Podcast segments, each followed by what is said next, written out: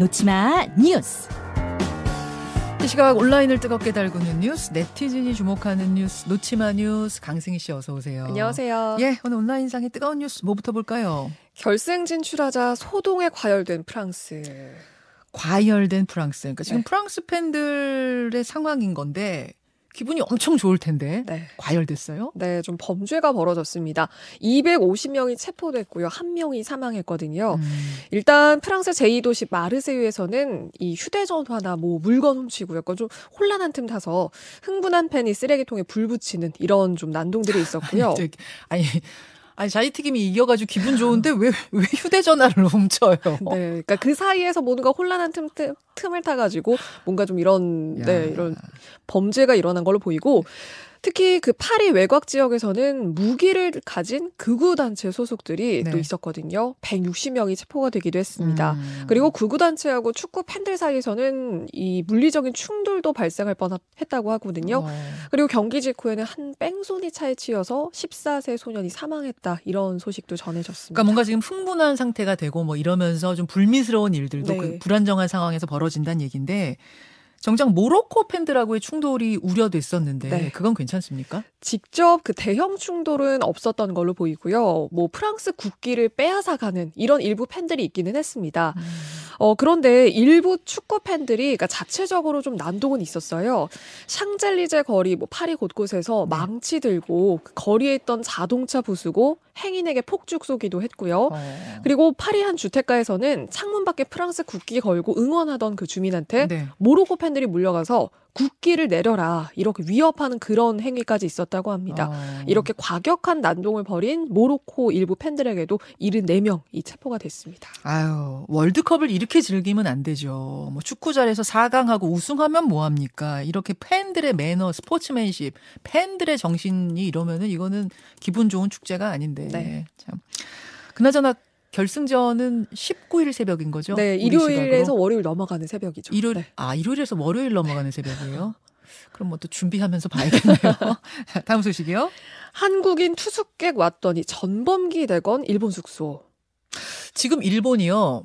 일본으로 관광 오라고 대대적으로 홍보 활동하고 있거든요. 네. 저 오늘 아침 신문 보는데 거기도 커다란 일본 관광청의 관광 그 홍보가 있던데 그런데 일본에서 불미스러운 일이 있었어요. 그렇습니다. 우리 관광객들 요즘 많이 가고 있죠. 네. 그런데 한 한국인 관광객이 숙박 공유 사이트죠. 에어비앤비를 통해서 도쿄에 있는 한 숙소를 예약을 하고 방문을 했습니다. 네. 오전에 체크인을 할 때만 해도 건물 외부에는 아무것도 걸려있지 않은 상태였대요. 음. 그런데 밖에 나갔다가 밤에 돌아왔더니 건물 외부에 우길기하고 천황폐하 만세 이렇게 쓰여진 깃발이 걸려 있었다고 합니다. 천황폐하 만세 아 저거군요. 네. 저희가 사진을 준비했는데요. 그러니까 지금 단독주택처럼 보여요. 2층짜리 단독주택에 이제 에어비앤비 이를 뭐라고 해야 되죠? 이거를 좀 민박하듯이 네. 이렇게 빌려준 건데 2층 베란다 난간에 우길기가 커다랗게 걸리고 천황폐하 만세라는 이 깃발이라고 해야 됩니까? 뭔가 플랜카드 같은 게 길게 걸려 있는 상황. 그렇습니다. 어. 그래서 한국 관광객은 아니 왜 우리가 오고 나서 이런 깃발이 걸린 거냐 우리한테 위협을 가하려는 게 아닐까 공포가 들었다고 하고요 음. 이거를 여행 커뮤니티에 공유를 했습니다 네. 한국인인 걸 알고 고의로 본것 같다 이런 커뮤니티의 반응들이 대다수였고 예, 그래서 예. 결국 숙소로 옮겼다고 아, 해요 옮겼대요? 네 물어봤대요. 숙소 주인한테 왜 이런 왜 그리고 이랬냐고. 나서 네 찾아가서 물어봤습니다 예. 그랬더니 외부인 침입을 막기 위해서 국기를 달았다 이런 좀 황당한 답변이 돌아왔습니다 그게 무슨 소리예요? 그러니까요 여기는 외부인이 출입하는 민박이잖아요. 그렇죠. 관광객들 다 외부인들이고요. 이 사람들이 드나드는 숙소에서 외부인 침입을 막겠다 이런 의도는 대체 뭘까? 그리고 음. 보안을 위해서라는 건데 그러면 차라리 문을 잠가야지 이런 우길기를 다는 게 대체 부적인가요? 무슨 그러니까 이게 이해가 동, 그러니까 좀 되지 않는 그런 행위인 것 같고요. 논란 이후에 에어비앤비 측에서도 네. 좀 이렇게 강경하게 나섰습니다. 이 숙소 검색을 차단하고 음. 그리고 관광객에게는 환불하고 교통비까지 다 보상하는 이런 조치를 취했습니다. 참 기막힌 웃음이 나올 수밖에 없는 상황인데 저 혐한이네요, 혐한. 네. 사실은 일본 다녀오신 분들, 뭐 일본인들이 다 그런 건 아니지만 일본 다녀오신 분들 중에 식당이나 숙소나 이런 데서 알게 모르게 혐한을 느꼈다는 분들이 적지 않아요. 음, 네. 그 사례 중에 하나인 것 같습니다. 하나 더 보죠. 우크라이나 파견 군인이라 속인 로맨스 스캠. 로맨스 스캠이라고 하면은 그러니까 SNS에서 친분 쌓다가 그걸 이용해서 돈 뜯어내는 그런 범죄잖아요. 어떤 방식으로 이번엔 접근했습니까? 아마 이 우크라이나 전쟁에 파병된 군인이라고 하고 연민을 좀 이용한 걸로 보이는데요. SNS에서 미군이라고 속이고 네. 한 여성에게 접근을 했습니다. 음. 이 군인을 사칭한 범인은 정부에서 받은 보상금하고 뭐 포상금 이런 돈을 가족한테 보내려고 하는데 음. 통관비가 필요하다 이렇게 거짓말을 했어요. 그래서 적게는 100만 원도 있었고요. 뭐 이런 과정을 거쳐서 많게는 수억 원을 챙긴 그런 사칭범도 있었습니다. 어. 상황에 따라서는 군인이라고 하기도 했고 네. 나는 의사다 혹은 유엔 직원이다 다양하게 사칭을 했고요. 음. 알고 봤더니 이 사람들 아프리카 국제 조직 그 사기 조직 그 조직원들이었고요. 음. 한국에 있던 조직원도 있었거든요. 네. 12명이 검거가 됐습니다. 음. 그런데 피해자가 대부분 중장년층이었다고 하거든요. 음, 뭐 음. 미성년자나 젊은 층은 아니었고요. 그러니까 딸에게 돈을 보내야 한다 이런 가족들 이야기를 하면서 이 사칭범들이 연민을 좀 호소한 걸로 보이는데 음.